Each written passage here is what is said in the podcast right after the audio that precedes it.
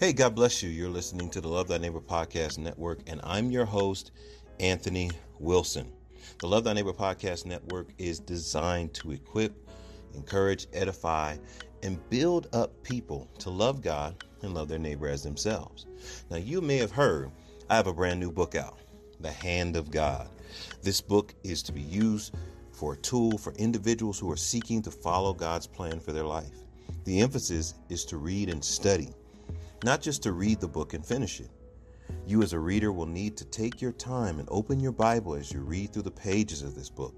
I will be challenging your understanding of what the Bible says about success, fame, prosperity, and many other things that have become buzzwords and cliches in the Christian community. This book is loaded with scripture, so prepare yourself to read the word in context to get a deeper and more clear understanding of God's will for your life. Pick it up today at the Love Thy Neighbor Podcast Network at WordPress.com. You can pick it up, or I will send it to you ebook free if you support this podcast. All you got to do is go to the Love Thy Neighbor Podcast Network at WordPress.com, and everything you need is there. I pray that you pick this book up because it is going to be powerful in your life. The Hand of God by Anthony Wilson. Now let's get ready for our episode today. God bless you. You are listening to the Love Thy Neighbor Podcast Network. I'm your host, Anthony Wilson, and the Love Thy Neighbor Podcast Network is a network designed to equip and encourage uh, the people of God to love God with all their heart, soul, mind, and strength, and love their neighbor as themselves. As we fellowship and connect with other podcasters who love God and love their neighbor. We want to inspire, encourage, and empower you uh, to know the Word of God and to live a life that honors God. Today on Love Thy Neighbor, we have a, a very special guest. Uh, pastor Lucas. Uh, Lucas uh, is a missionary pastor in Brazil. Um, he is the host of the Good Morning God uh, podcast. And Pastor Lucas believes that the best thing about waking up is not coffee in your cup, but it's saying, God, what's up? What's going on, Lucas? How you doing, sir? hey there, Anthony. It is so great to be with you. Thank you so much for sharing my jingle with the world. you, you, know you were supposed to sing that. Oh, I, am sorry. We don't, we, don't, we don't, just say the jingle. We sing the jingle. We sing the jingle. Good old okay. Folgers, right? All right. Uh, 80s yeah. And 90s kid, so I grew up with that. yes. Yeah, sir. man. It is. It is great to be here with you, Anthony, and to connect with you uh, and just just to share uh, a time of conversation and talking about Jesus, talking about life, and uh, yeah, it's a privilege. So thanks for having me on. Well, I'm definitely honored that you took the time. Um, I know we're in different parts of the world, and we'll get into that um, in a minute here. But I'm very appreciative, man. Um, um tell me just a little bit before we get into any questions um, about your podcast and how did you even come up with that? Uh, you know, in a place where you are, what made you decide to start podcasting? well, it actually started a, a few years ago when I was, you know, actually it started a number of years ago when I started listening to podcasts, especially when I moved to the mission field. Um, kind of a, as a way to to listen to sermons in English uh, to connect with some of my interests, like in movies or video games or different things. Um, I, I, just started listening to podcasts. I hadn't done it very much prior to that, but in listening to podcasts, I started to kind of get the idea of of actually doing a podcast someday. And and at the time, I didn't really know what that would look like or what that would mean. Um, and so what happened was is I had some mutual friends, and we wanted to start a podcast to talk about video games, talk about movies, entertainment, but do it from a more relational standpoint and also uh, to just kind of connect to people and give an outlet for uh, sharing life with each other because we recognize that through podcasting, it's a great outlet, as you know already through through your podcast and through the people you connect with. Uh, you get to build relationships in a very different, unorthodox sort of way, but it's very effective to connecting with people who are maybe out on the fringes, maybe kind of doing their own thing uh, that kind of thing. So, so I got into that through a podcast called the Good Morning Guys podcast, mm-hmm. and it's just me and a few other guys talking about the game of life, life, you know, and and uh, talking about games, of course, and and the game of life. Um, and then from there, I kind of wanted an outlet to share some devotional thoughts sometimes to focus a little more on Christ, His Word, uh, the ways in which God speaks in and through our lives through different contexts, um, you know, through different stories and, and different experiences. And so I started another podcast that just is like a 15 to 20 minute uh, devotional podcast called the Good Morning God podcast. Mm. And pretty much the Good Morning kind of was connected to the Good Morning Guys. And it's just the idea that, you know, you start out every day.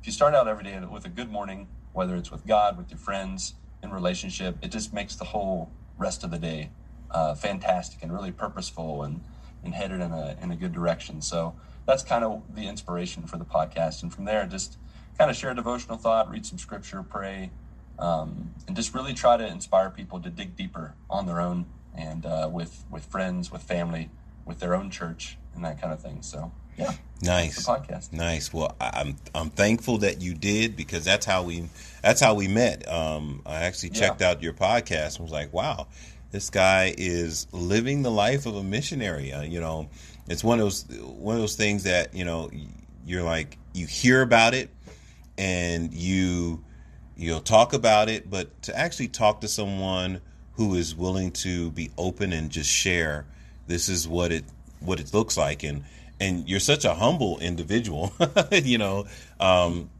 it's easy to talk to you. It's easy to you know to to converse and get to know you and so i think that's why i really wanted to bring you on and and connect with you uh, on the podcast so again thanks for for joining me um, and we're gonna dive in um, so sounds good. Why? I appreciate the, the kind words, by the way. Hey, hey, no, the, it's the, the humbling I, words. They're genuine. Uh, they're much. genuine.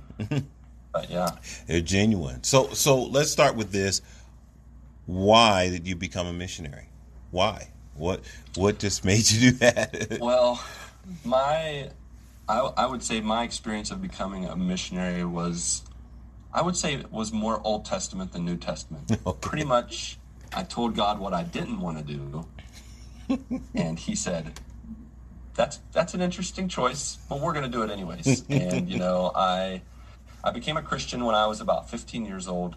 I was at a church camp. I had that, you know, that that that typical, maybe somewhat typical for for people of our of our age uh, and time period, where you had a lot of altar calls, a lot of moments where a pastor would say time to make a decision. Yeah. And I got to that place where I was like, do I continue trying to, you know, find my own path or do I do I give God a chance? And I chose him and I chose his path. I chose faith in Christ, put everything into into him. And and just it was it was like night and day.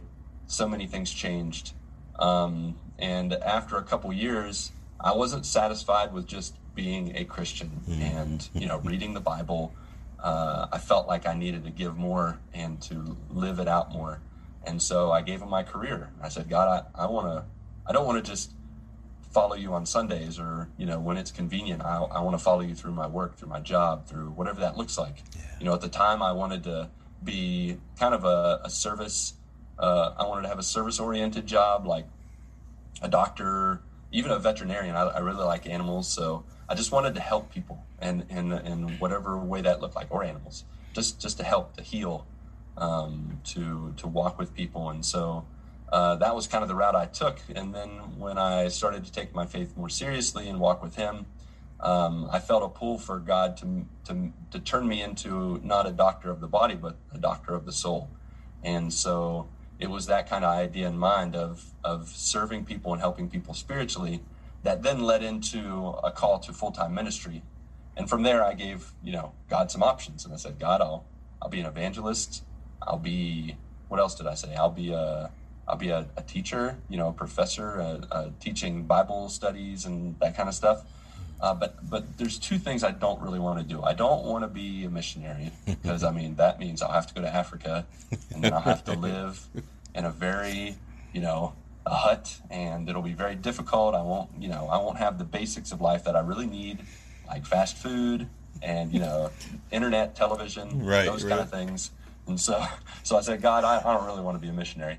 And then the other thing I said I wasn't going to do was become a pastor because uh, while I didn't have anyone in my family that was a pastor, I kind of saw pastors do a lot of work for, for in their church, and they don't really have they don't really have a days off. Like their Sabbath is the day they work the hardest. So I was kind of like, that seems like a little too much pressure. I don't really want to do that. So I get, I said, God, I would do anything except be a pastor and missionary. And it wasn't a couple years later after he'd worked on my heart that it just was like, I'm going to be a pastor and a missionary. And it was just, I didn't look back from there, but it was very much, you know, it was very much a kind of a Gideon moment where I was like, God, can you, you really want to use me? I, mm. Can I really do this? And, you know, I put out my fleeces and I tested them, but pretty much what it came down to, that was the initiation. God told me what to do, and so I did it. And then from there, I discovered that He had given me uh, a desire to connect with the international body of Christ and to walk with them and to reach lives and souls throughout the world, not wow. just in, you know, I grew wow. up in West Virginia in a little town of Grafton, 7,000 people, and I wanted to see the world. And it, God mm. used that desire to want to see the world to also share Christ with the world. And, you know, from there, my perspective, my attitude, my desire to experience other cultures just grew and grew and grew until now. I can't imagine just, I mean, no offense to those who have lived in the United States their whole lives or never traveled anywhere, but I can't imagine just living in, in, in just living in the, the U.S. and just staying there forever. I need I need that international church family to interact with every, you know, every moment. So that's that's pretty much where where it all arose out of. Man, so. man, that is that is a beautiful testimony. Um, and, and at the same time, the willingness to take the risk and to step out and say, "Okay, God, I'm going to actually step out and yeah. do what I feel the pull, the unction, the call to do it." Um, so often, you know, I was telling somebody the other day, um, it's like, you know, you've taken a call to go to Brazil. A lot of people won't take the call to go around the block. you right. know, you yeah, know let alone go to an, let alone go to another country. And yeah. so um, it's just amazing. I know even in my life, um, I've radically reorientated my life to be able to serve God. You know, leaving you know um, good jobs. You know to right you know, sacrifice to study the word and evangelize and uh, counsel and preach. And like you said, yep. you know, being a pastor, um, if you you look on TV, looks glamorous, but it does. The it does. the, the reality, like everybody looking at you, right? You, know, you blessing the people, right? It's like, but man, the, they have it so good. But the reality is, no. If you're really doing this for the cause of Christ, um, there's a whole lot of time that people don't see you that you're doing exactly. the most significant work you yeah. know and you sit, you sit on a mountain by yourself kind of like elijah and you have these i mean we've seen it we've seen it during the, the time of the pandemic last year and during covid where there were a variety of megachurch pastors who commit suicide who who had to who got fired who quit. I mean right. Shut down their churches and, yeah. Yeah exactly. Uh, yeah, I totally, I totally get that, and it, and it really, you know, just to give you an update for those who didn't, you know, you already mentioned that we are missionaries in Brazil, and I think you'd mentioned that earlier, but yeah, God didn't call me to go to Africa, though. I want to take, right. I want to take mission groups, and I do want to go to like Mozambique, places where they speak Portuguese like they do here in Brazil, right. and so there's a great opportunity to do that eventually once things, you know, the vaccine gets spread a little more around uh, different continents, and uh, that's that's definitely something that that's kind of tripped up kind of my focus, which we'll get into later, I'm sure. But yeah, but yeah, just that that idea of you know being a missionary wherever, and I know that I knew that you know that always comes up. Uh, it, it's it's a matter of an attitude. It's not just a matter of a place. And you know, my father-in-law likes to say, if you can't be if you can't be a you can't be a missionary in China before you're a missionary in in your neck of the woods, like in the corner, and and it works better in Portuguese because he says, "Você não pode ser um missionário na na China sem um missionário na esquina," which mm. is hmm. pretty much. It, it's more of a, a, a, rhyme, you know. Yeah. Like you can't be a missionary in China without being a missionary on the corner. And, Amen. Uh, Amen. Just reaching out to people where you are.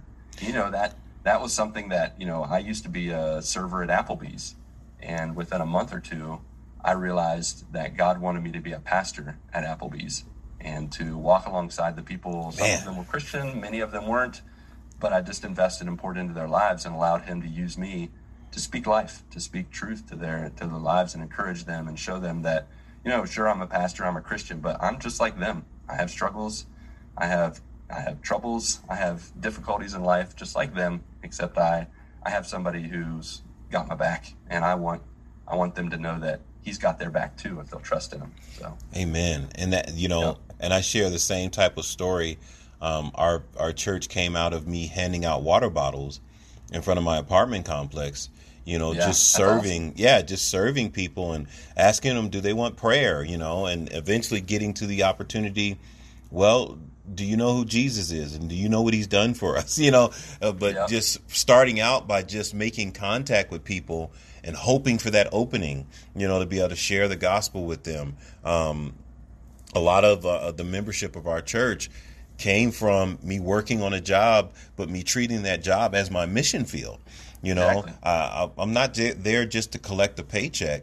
I'm a Christian first, and as a Christian, I'm on a mission to fulfill what Jesus died for, and that's for the saving of mankind. He came to seek and save the lost, and so being gospel guided, you know, in Yeah. um, the way that we live, that's something that I wish we could just capture as believers. Like you said, so often we're just going to church. Um, yep. We're just uh, being Christians. But to be a Christian is to be Christ like, is to follow in his footsteps. And he came for a very specific purpose. And so, in that specific purpose, there's going to be challenges, right? And so, Yeah, we're going to have to deal with those challenges. And so, in being a missionary uh, and being in a different context, what are some of the challenges that you face? You know, first of all, let me let me let me ask this: How has the pandemic affected you? And then we'll go into some of the the, the regular challenges. But Right. the, the pandemic hit the whole world, so I just want to know how Yeah, it it affected you there where you are. Oh, okay. So yeah, your question has many layers. Because you have the layer, uh, the layer of being a missionary. Yeah, the challenges alone with that, and then you add on top of that, then the challenge of the pandemic, and and I think what's really great, especially, and I. I don't know if great's the right word. You don't want to use great with a pandemic or, Right. you know, what we went through last year, especially. But something that I think was very, I don't know, it very almost like worldwide humbling was the fact that Yeah. we all got hit by the pandemic uh, pretty much at the same time, like March, April, May. Some some areas in February and January, but for the most part, by April, the whole world Yeah, was in the same boat. Yeah, and yeah. that's, I mean, that's unprecedented. That's that's not something that you see very much in in history where the whole world is affected by something other than like a world war or something like that. But even then, you don't see it to the same like across the board, like people losing family, people getting sick, it's spreading really fast, and and going on lockdown and everything. And so that I think was such a, a great opportunity, and I think a lot of people did take advantage of that in a good way to to reach out to others, to help others.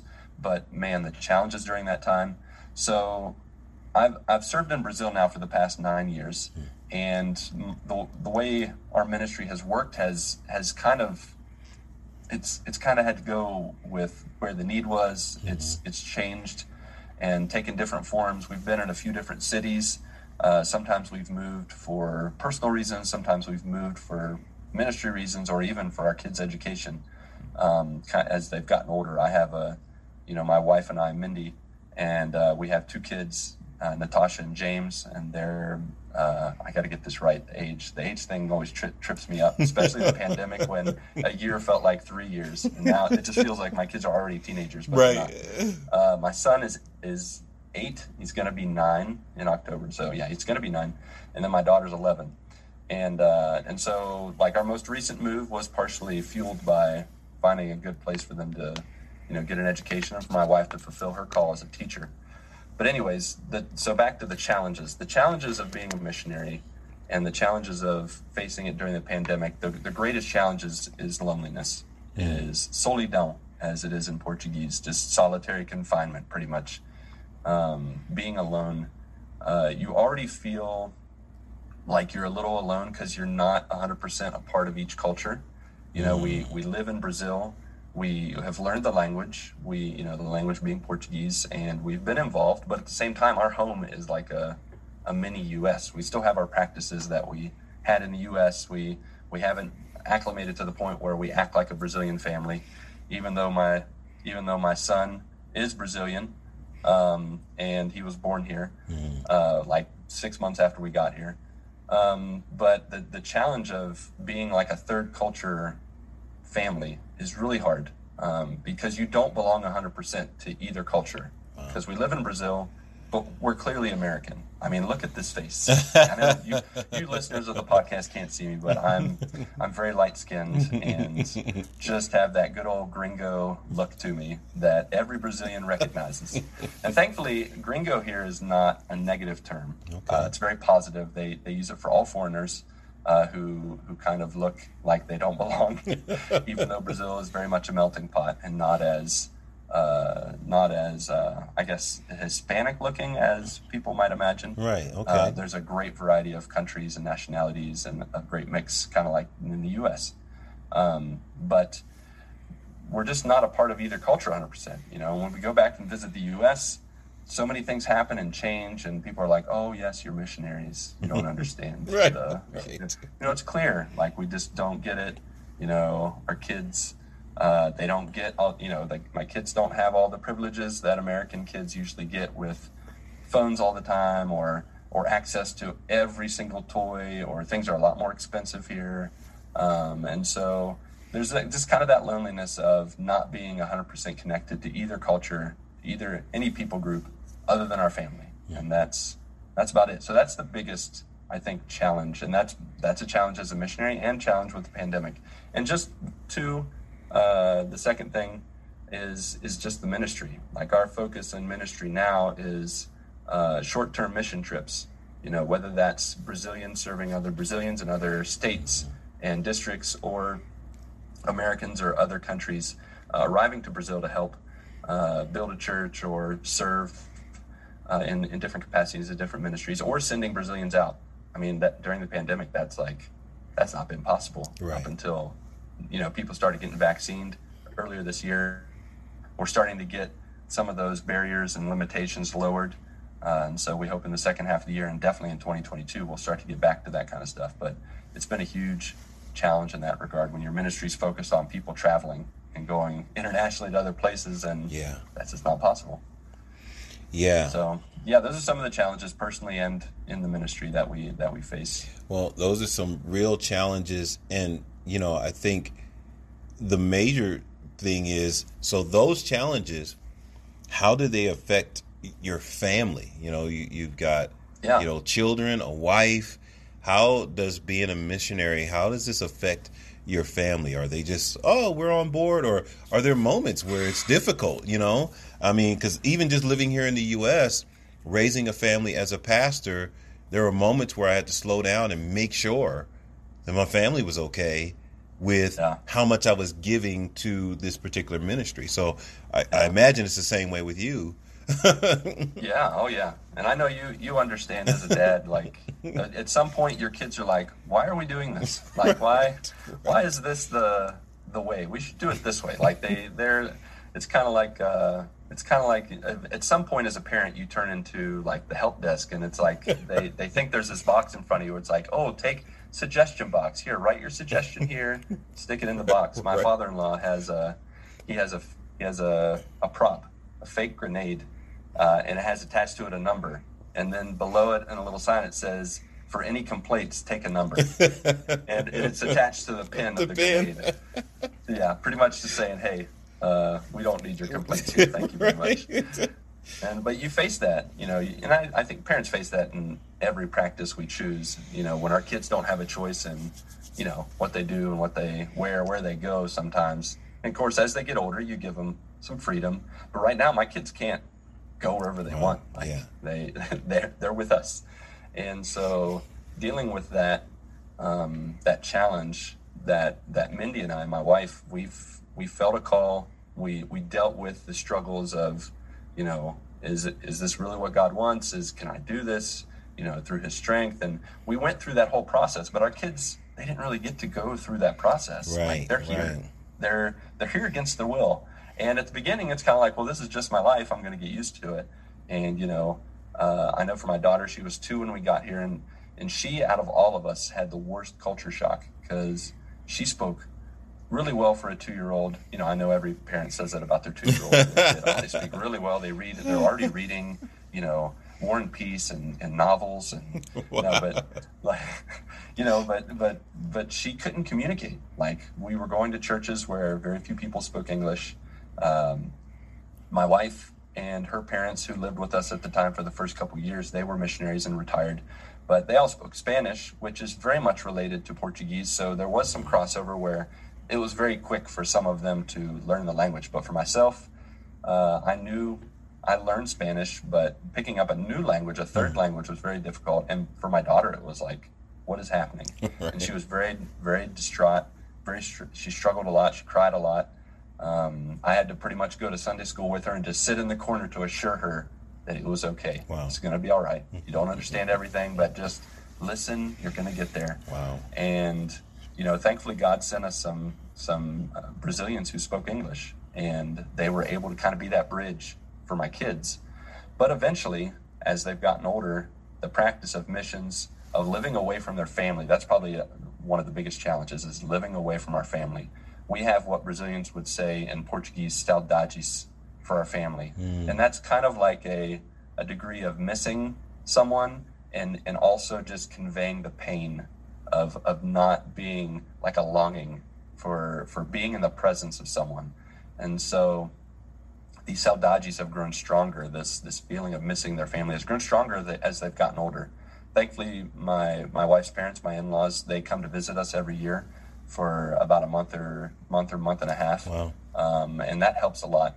Um, and then usually once every two years we visit the U.S. But but that's been the the greatest impact on our family. I grew up. I don't know about you, but I grew up like being around family all the time, Yeah. like visiting Yeah. for holidays, Yeah. traveling to. I, you know, I grew up in West Virginia, went to Ohio to visit family, and so family was really important, and it still is. But it, it just has to take a different form, and so we use Zoom, we use FaceTime, we use WhatsApp, whatever it takes to communicate with our family, which is a huge blessing. But I'd say that's the biggest challenge is just being away from family and the language, of course, uh, the language barrier, and just helping my kids realize, you know, they have a calling to be missionary too, and helping them kind of work through that. Yeah, I, I- think that is a huge point.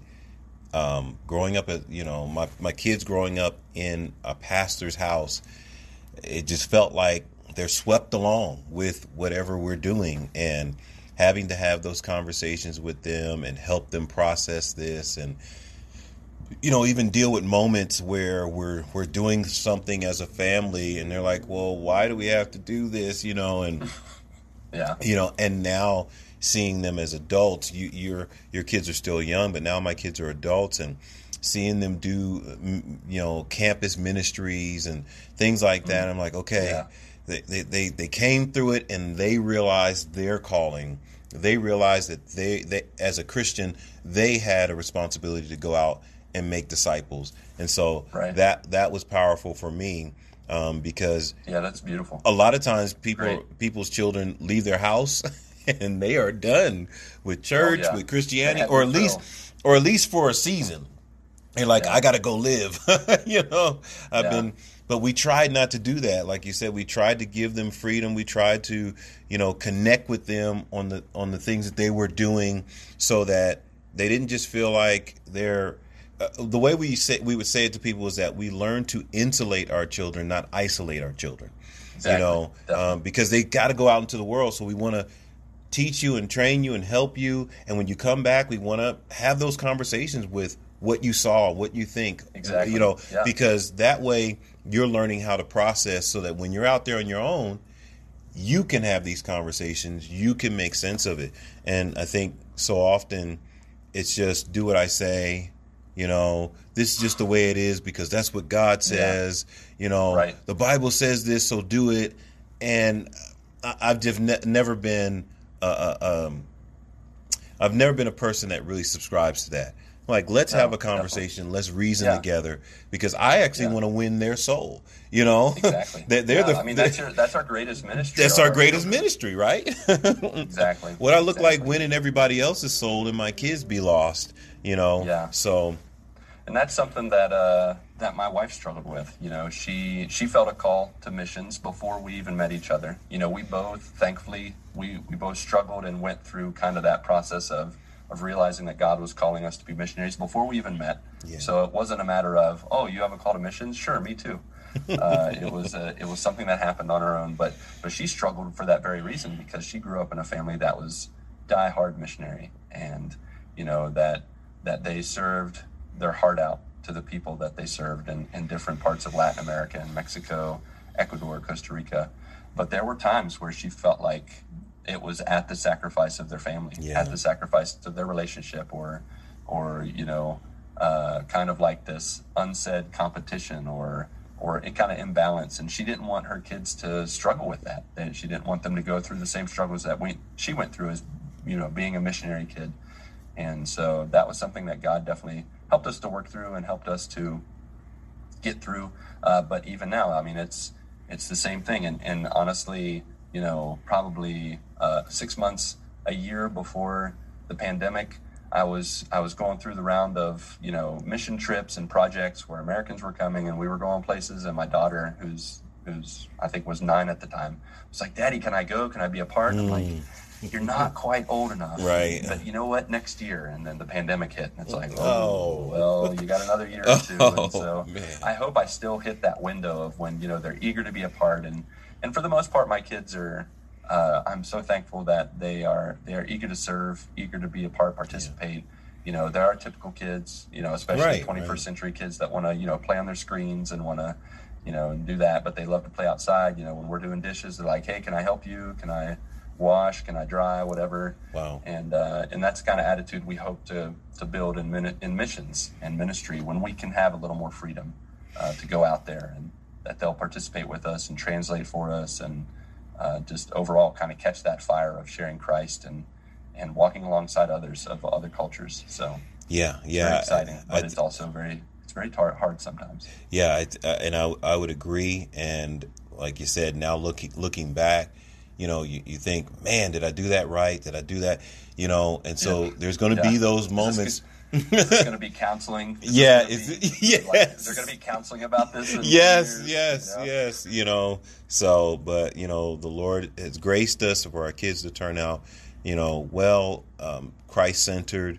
Um, grounded in their own faith, their own walk with God, not That's their great. parents' God, but their God. You know, and, and that's a beautiful thing. And so, think uh, along those lines.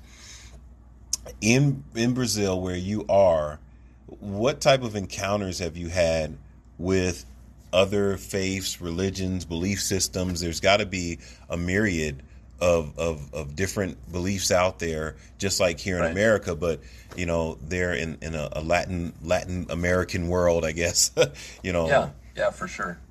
Um, it's so for the most part in Latin America, uh, the the population of uh, Catholics and the I guess the the I'm trying to think of the word. I'm, I'm lost on the word in Portuguese and English, but but the the culture of Catholicism, like traditional Catholics, uh, that has permeated the the culture of, of Latin America in general right. um, that there is a large a large group of Catholics and and for the most part I personally have have always I have great friends I have family Absolutely. who are Catholics you know all who you know believe in Jesus as Lord and Savior of their lives. And of course that you know how they practice that how they do you know their Saturday mass versus my Sunday service or Wednesday service you know different different ways that we pray and do other things it's different of course. But Yeah. for the most part there's no disconnect because we have Christ in common.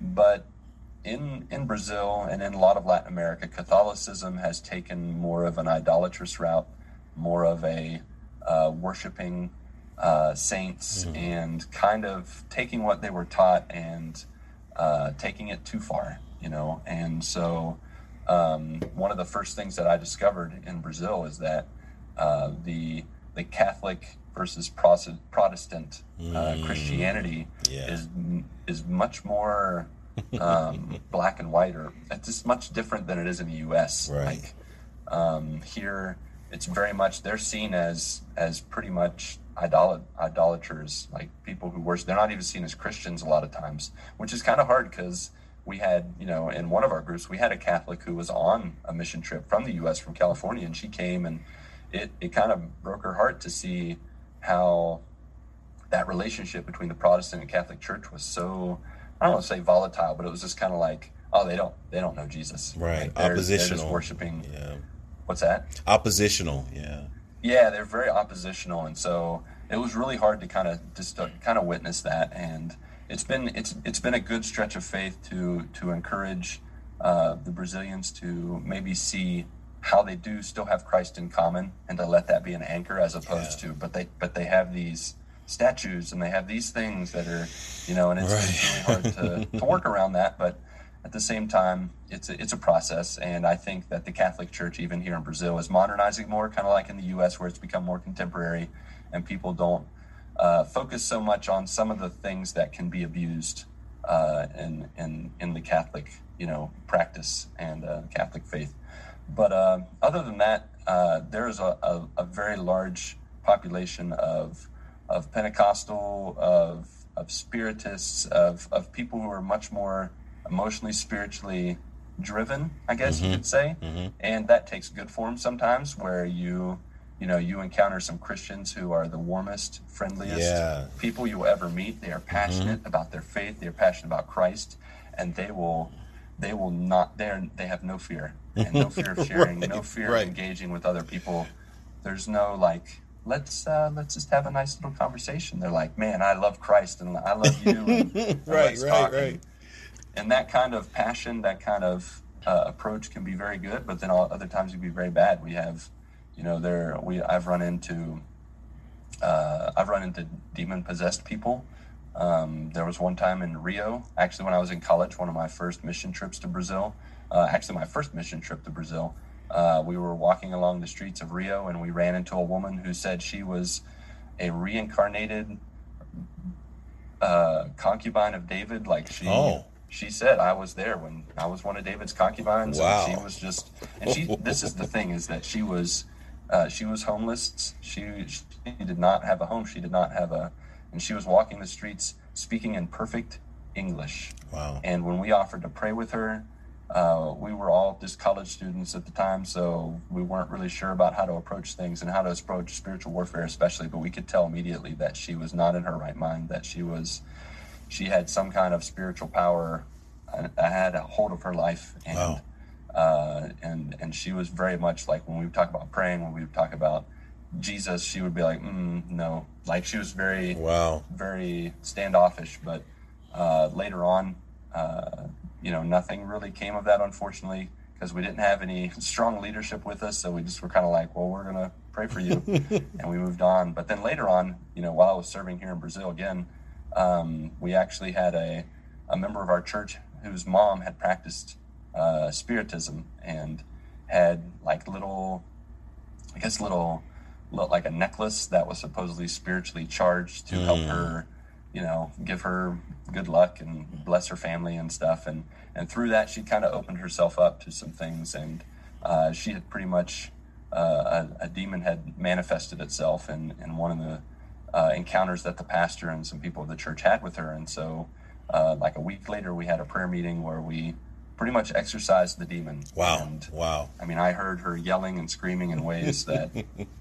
that was not the woman talking. Like it was, it was, it was crazy, and yet at the same time, it was such a spiritual moment where you just, you know, it's only by the power of God that you're able to do what you're doing and to really help that lady and to free her, help free her through the power of Christ through through His Spirit uh, to to to free her of that. To be a part of that was a privilege and, and a powerful moment.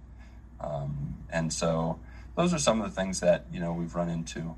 Uh, outside of that, just you know, running into people that you know are are kind of like just like Americans. Like they love to buy stuff. They love to live that kind of. Um, trying to think of the uh, the word that uh, Uh, just pretty much where you live by material gain. And Yeah. that's all that really matters. Yeah. Is, uh, what you what you get and what you buy and what you have. And this that kind of outlook in life is is a religion in and of itself. And so there's a lot of that where we live in in Sao Paulo, uh, Brazil. And so dealing with all that, you have a wide variety uh, here in Brazil. But just to share a few of the things. Do, do you ever um, do you ever think about coming back um, into the states? Because I know you, you you talked about man, you, you you've got to be moving, and but do you ever think, hey, well, I might come back there for a couple of years and live and you know do mission trips from there? Do you ever think about coming back um, into the states?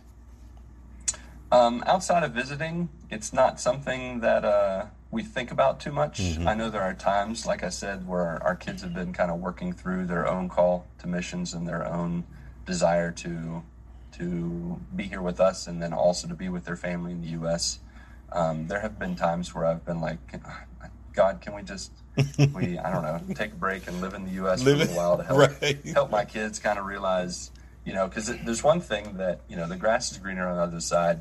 Uh, regardless of where you live, depending on your personality and, and things, you'll always be looking to a better circumstance. Yeah. And so that's kind of, I think sometimes it happens with our kids. They're like, "Wow, the, the U.S. has Krispy Kreme donuts and Right. has, you know, uh, they have all these things that we don't have in Brazil and Right, family. right. And, and I'm like, yeah, but you go there and you're going to go to a school, and I tell you, the, the, the U.S. culture of schools right now is not the same of what, as what you're used to, and it's really hard and really difficult. It's nowhere near what it was when I was a kid, Yeah, and so that's not something I'm. I don't want to isolate my kids from, like we've talked about. You know, I don't want to. I don't want to isolate them from those kind of experiences. I want them to face the trials and the struggles and and not just hide from you know difficult circumstance. But at the same time, I want to I want to help build them up and help prepare them for the world uh, later on. But there are times when we we think about you know when God would call us back, and that that's pretty much what it revolves around is where does God want us? Yeah, and yeah. you know pretty much when Brazilians always ask us why why are you in Brazil? right, You're Americans. right. You're You can live and you can live in Orlando and go to Disney World every week. Oh, And, man. you know, you can live in Hollywood and New York City. I mean, you have so many options. Why would you come here? And we're like, this is where God wants us. And until God tells us to go somewhere else, to live somewhere else, this is where we're going to be.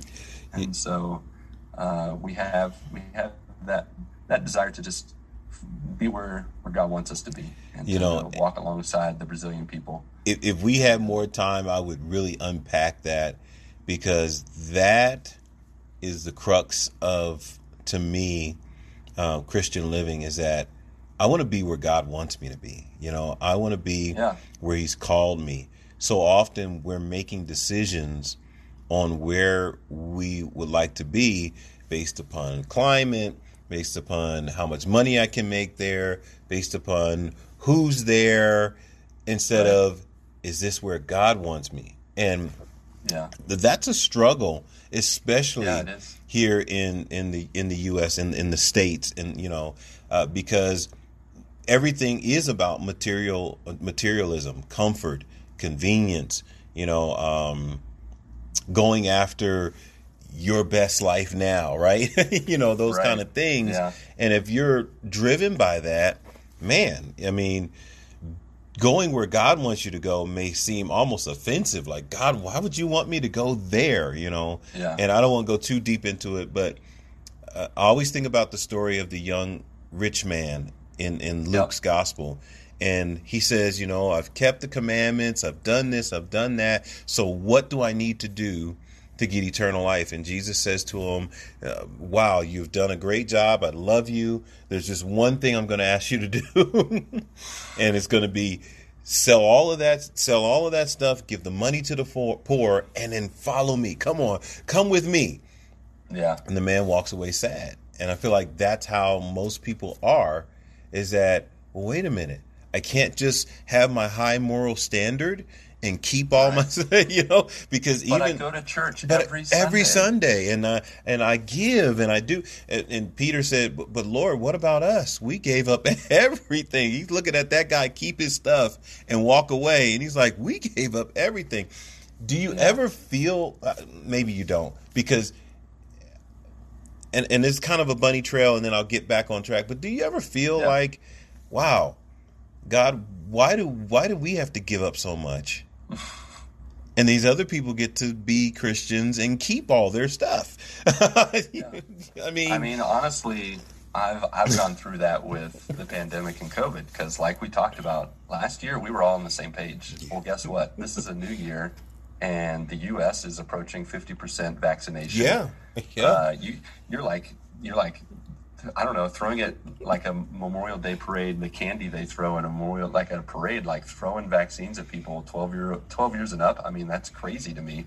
Uh, we just now, I think, finished with people sixty and above. You know, other than other than like necessary people. So the process of of kind of that that imbalance of not kind of progressing with the vaccine, getting to the point where we can open things up safely and responsibly again has been super frustrating. I mean, looking at the U.S. and looking at all the people that are like, "Hey, we don't have to wear masks anymore. We can Right, go anywhere, right, do right, right.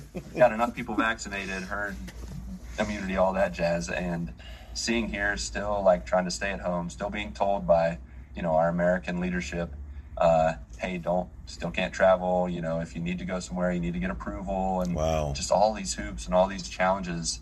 Um, this is kind of like why why is this so hard like why why is it so imbalanced and i mean there's we could make another podcast about you know another podcast episode talking about like how the world works and how you know you know us privilege versus you know international you know Right. just kind of perspective and, and imbalances across the world um, and that's something that you know it's it's beyond even it, what we can even do or talk about. You know, we're we're not even you know, and and and, and in living the the missionary life here in Brazil, I mean, we still have we have still have our comforts. I mean, we still you know one of my favorite pastimes to do with the kids is watch Disney Plus, like watch our show, Disney shows. and, right, You know, during the pandemic, we started doing a, a rating and watching of all the Disney movies from uh, from Snow White from the beginning and doing wow, chronologically wow, you know, as as things have gotten busier and life has kind of gotten a little more back to normal, even though we, we mostly try to stay at home, we've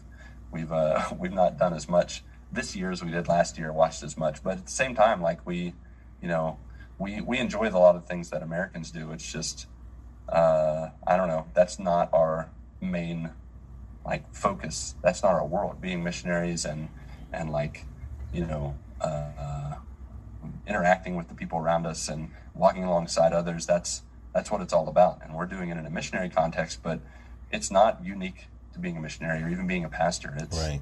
it's everybody and we everybody who follows christ we're called to then walk alongside someone else just like christ walks alongside us so that's uh that's that's something that that doesn't change and is not something that that, that i guess since that's the focus i don't really worry about Right, know? right. I don't sweat the small stuff. I don't sweat the things that, you know, it's not fair. It's not. Oh, why didn't, why why do I have to give right, up this or give right, up that? right, right. Um, there's always a you know, and I think I think the rich young man he would have found this out if he would have given up that what he received in return would have been so much greater Yeah. and so much so so worth it.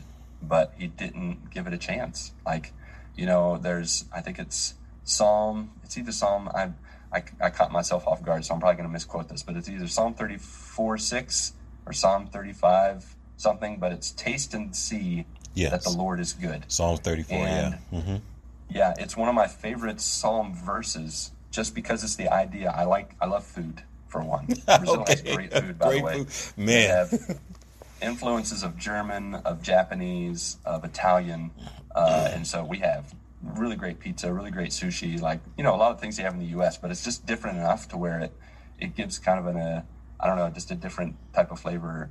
Uh, but I love food, and you know, with our kids. When they're, especially when they're younger, like young, young, trying stuff for the first time, we said you have to try everything. You have to give everything a chance. and I think one of the problems we face with people is that they have these preconceived notions of who Jesus is, of what it means to be a Christian, and they've never actually tasted.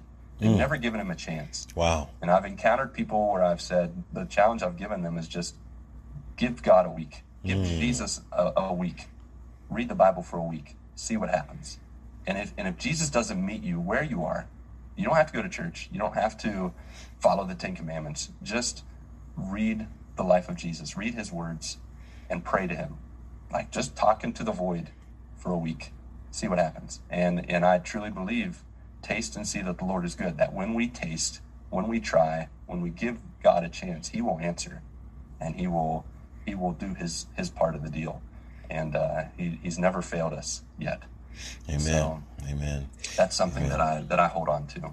And, well, uh, I'm going to encourage others to do that too. Yeah. Man, that is beautiful. Sorry to preach. No, no, no, no.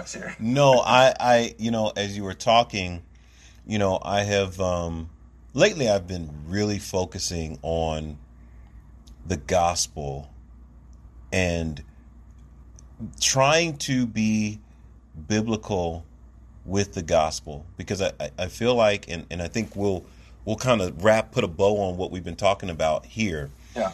Is yeah. that the gospel in your context, I think, has a more biblical, pure flavor than sometimes what we get in the U.S. And and I've had to repent myself, and I'm gonna be honest of yeah. sharing this gospel that just fixes people's problems, and not exposing the problem, you know, but giving them Jesus as the answer to the real problem. And here's what I mean by that, and then I'm gonna let you speak to this. Um, I can go 10 for 10 on a street corner with the gospel of Jesus Christ if I just listen to what their problem is and say Jesus will fix that. So, oh man, my marriage is so messed up, and I just is well, give your life to Christ and He'll fix that. Oh, I just lost my job and this, this, and this, and give your life to Christ and He'll fix that. I can go 10 for 10 but am right. I really giving them the gospel? Am I really yeah. giving them the opportunity to try Jesus, as you said? Or am I giving them a version of Jesus that just helps them to keep what they have and use Jesus to get more? right you know or, mm-hmm. or fix what i have i'm still going after my same aspirations of what i want in this world i'm just going to use jesus to get it for our listeners the gospel for in your context what is the what is the gospel for you and i know i'm putting you on the spot but when you share the gospel with someone what do you mean by try jesus versus you know what you might hear in an american context where try jesus is let jesus fix all your problems you know? How how is it for you sharing it in a context where you know it's it's really about knowing Jesus, not about getting more stuff or fixing all your earthly problems. What do you mean by really try Jesus and come to know him and I and, and you'll know that you know him like you were saying taste and see that the Lord is good. Yeah. Well, one of the things that I I recognized pretty quickly when we started to serve in Brazil is that, and this is, I think this is mostly true for a lot of Hispanics and Latin American um, um, areas and people groups and etc. Um, is that they are uh, they are relationally uh, driven. Uh, they're driven by the journey, not the destination, not the the goal, not the the task um, which is very much an American mindset. Like, you know, when you, and I'm, I'm like this, like when I go on a trip, when I travel, it's like, well, I want to get to point, I want to get from, I'm at, I'm at point A, I need to get to B and as quickly as soon as possible. I do that with traveling, with trips, you know, I turn that GPS on and I'm like, we're all holding it. Use a bottle, right? Whatever you got to do, we're getting there as fast as possible. I'm going to beat the time that the GPS says. Yeah, that's that me too. My, that is my goal. that's me too. And that's and that's true when I go grocery shopping. I'm like, we have the list, we get what's on the list, and we leave. If we if we can go any any longer, I am I am done. I'm never shopping again. like I I can't do it. But we have that mindset in in our in our in our faith in in Christianity.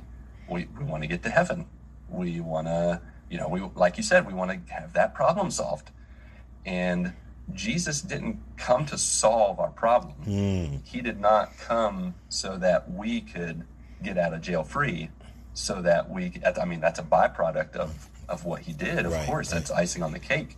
But when it comes down to it, to me, uh, the gospel that I've discovered through living in Brazil is because these people are so relational. The only way to truly uh, to truly help them to get it and to truly connect with them, to truly share the gospel and they latch onto and they walk with Christ is through relationship. And so at some point, uh, I, I remember I was reading uh, in John chapter, I think 15, 15 or 16, after Jesus had washed the disciples' feet. And he, he goes through that little talk where he's like, um, I chose you. You didn't choose me. I chose you.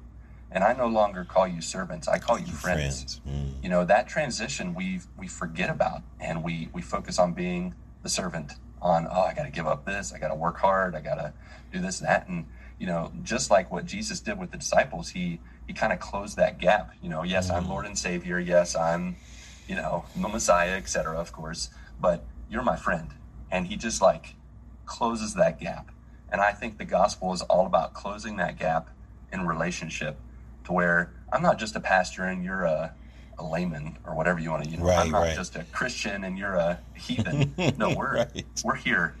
We're, we're together. And Jesus did that with his disciples. And we have to do that with, with other people in regards to sharing the gospel of walking alongside of them. And, and it's just an invitation to be in friendship with Jesus and each other and to walk alongside each other. You know, uh, I, to me, that's, that's what, what the gospel has looked like over the past few years, being in a country where relationships are the drive for what they do. You know, they're, they're late. You know, the, the people of Brazil are, you know, they say something starts at eight. Well, guess what? It's start actually going to start at nine. but for that hour, that hour in between, we're all talking. We're all talking. hanging Yeah, out. We're all yeah. laughing together. You know, people are showing up whenever because they were already talking or meeting with someone in another place and it just went longer than planned and then they eventually get there. But but that kind of drive to be in relationship and i think that that goes and i and i think the us that's something the us can really you know americans can really can be refreshing if you give it a chance because i mean isolation loneliness that's one of the worst problems in the us from what i you know have read and seen um, with with rates of suicide rates of depression Yeah. increasing that's only going to decrease through relationship, Relationship. getting outside of yourself getting outside of the things that just drag you down your failures your emotions you know connecting with others and pouring into the lives of others emptying yourself that's why jesus called us to do that it's the, so that's that's kind of sorry if that's a longer answer and then No. plan but that's that's kind of the, the, the gospel um, that's developed in, in my ministry and, and through my relationship with Christ. and and So- and I, I I know not long. I think it was very descriptive, and it, it, it helps. I think to know that that's the crux of what we're trying to do. We're not just trying to use Jesus to get the stuff that we already wanted. He actually is calling us into a relationship with Him that begins now and last through all eternity. You know, and Yep. so this relationship is to supersede the the fulfillment that we seek after in earthly worldly pleasures because this relationship is going to last. And the people who we share the gospel with that become followers of Christ that relationship is going to last. And so everything else is temporary. Everything else is going to fall by the wayside. And like you said if that young man would have understood that he would have let go of that stuff and said well no this relationship is going to be forever. Whereas these things i'm not going to be able to take them with me when i die and i leave here. So to hold on to them and reject jesus actually makes no sense when you really understand what the gospel is really about. And so I- Right. I, I think yeah, i think there's a, a perfect answer. And so um in closing um I would love for you to take a minute and um, pray for our listeners um, that they find that that relationship with Jesus, that they taste and see that the Lord is good, and share that with other people, um, so that people will be saved. People, you know, Yeah. because like you said, the, the, our world has been hit from all angles. So this is almost the perfect time, you know, to say, hey, you see how crazy this world is? Don't put all your hope in this. Put your hope in Christ. Yeah. So if you would pray for us, that would be awesome. awesome. I would love to. Amen. All right. Let's pray. Heavenly Father, I thank you so much. Um, I thank you so much for Jesus Christ, our Lord, Savior, and friend. I thank you, God, for uh, this opportunity to meet with Anthony God and to just truly talk about what it means to to to trust in you, to follow you, um, what it looks like to be a missionary, whether it's in another country or in our own neighborhood. Um, and God, in this time, I, I really want to lift up Anthony to you, uh, lift up the listeners who are with us right now, and God, just ask that you would um, that you would reveal yourself to them if you haven't already, and that they would take a moment to truly consider not just your existence, but but Lord, to consider your offer of friendship, of love, of grace in their lives. Um, God, we we have all struggled, and we have all had failures. We have all had times when we weren't sure if we were alone in the world or not. Um, but you have promised time and time again, and we thank you for those promises to walk through with us through the fire, through the flood, to forgive us. You have told us time and time again through your word um, and through your Holy Spirit that you are God of mercy, who desires mercy above sacrifice, who wants to change our ashes um, into beauty and to wipe away our tears and so many without tasting to see that you are good. And so, Lord, I pray that in this moment, that someone who is listening, someone right now who is taking the time to um, to pray, would talk to you, would listen to you, uh, would follow you, and be in relationship with you, whether it's just for a day, a week, um, a month, and beyond, or for all eternity. And God, I pray that you would continue to bless and guide uh, Anthony, his his ministry, his podcast, um, that you would continue to um, guide and direct us, whether in Brazil, the U.S., or other countries around the world, God, to walk with others, to um, to to truly be your hands and feet, to be your voice of truth, um, and to just uh, love and care for the lost, to love and care for those who don't know you. Um, God, we have all been there, and we have all um, we have all failed at times, um, but you didn't. And you brought true uh, success and victory, um, not just to your kingdom, but to all those who trust in you. And so, God, I pray that you would help give us a taste of that victory uh, today. Lord, if there's any who are sick, if there are any who are facing a tough decision, God, I pray that you would give them wisdom, that you would heal those with physical infirmities, and um, Lord, that your will would be done in, in our lives and that we would trust and follow you and whatever we need to give up, whatever we need to lay down and empty our hands. Uh, may we do that, God, right now in this moment. We thank you, God. We love you and we praise you for who you are, for what you've done, what you're doing, and what you will continue to do in and through us uh, into eternity. In Jesus' name we pray all these things. Amen. Amen. Um, Amen. This has been um, just a joy, a pleasure uh, to fellowship with you. And um, man, we got to do this again.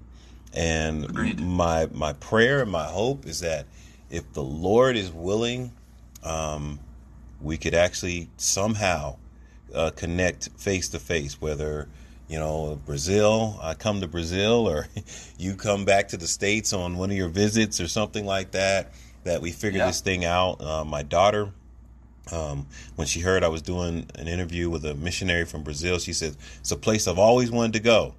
I said, yep. "So, Dad, if you can, if you can work something out for us to take us a mission trip and and get there, I want to go. So, if you go, I'm going." And I said, "Well, if the Lord say the same, we yep. we we will make that trip. Um, uh, I just, again, I just really appreciate um, having the opportunity to share with you on air. Um, man, this has been a blessing. Thank you so much. Equally, I, I truly appreciate Anthony you you reaching out not only for the sake of of conversation and just sharing mutual encouragement, mutually encouraging each other, but you also taught me that you know I can communicate through Anchor and uh, different ways of using technology. Because I struggle, I still struggle with how to use Anchor and how to, how to, connect. But but I, I appreciate you reaching out, and uh, it's this has been a great privilege and pleasure to uh, to connect with you, your listeners, and just to share share this time. Uh, yeah. Amen. Thank well, you. thank you all for listening. Uh, remember, love the Lord your God with all your heart, soul, mind, and strength, and love your neighbor as yourself. This is Anthony Wilson, your host of the Love Thy Neighbor podcast, signing off. Till next time, God bless you all. Uh, thank you again, uh, Lucas, for joining us. God bless.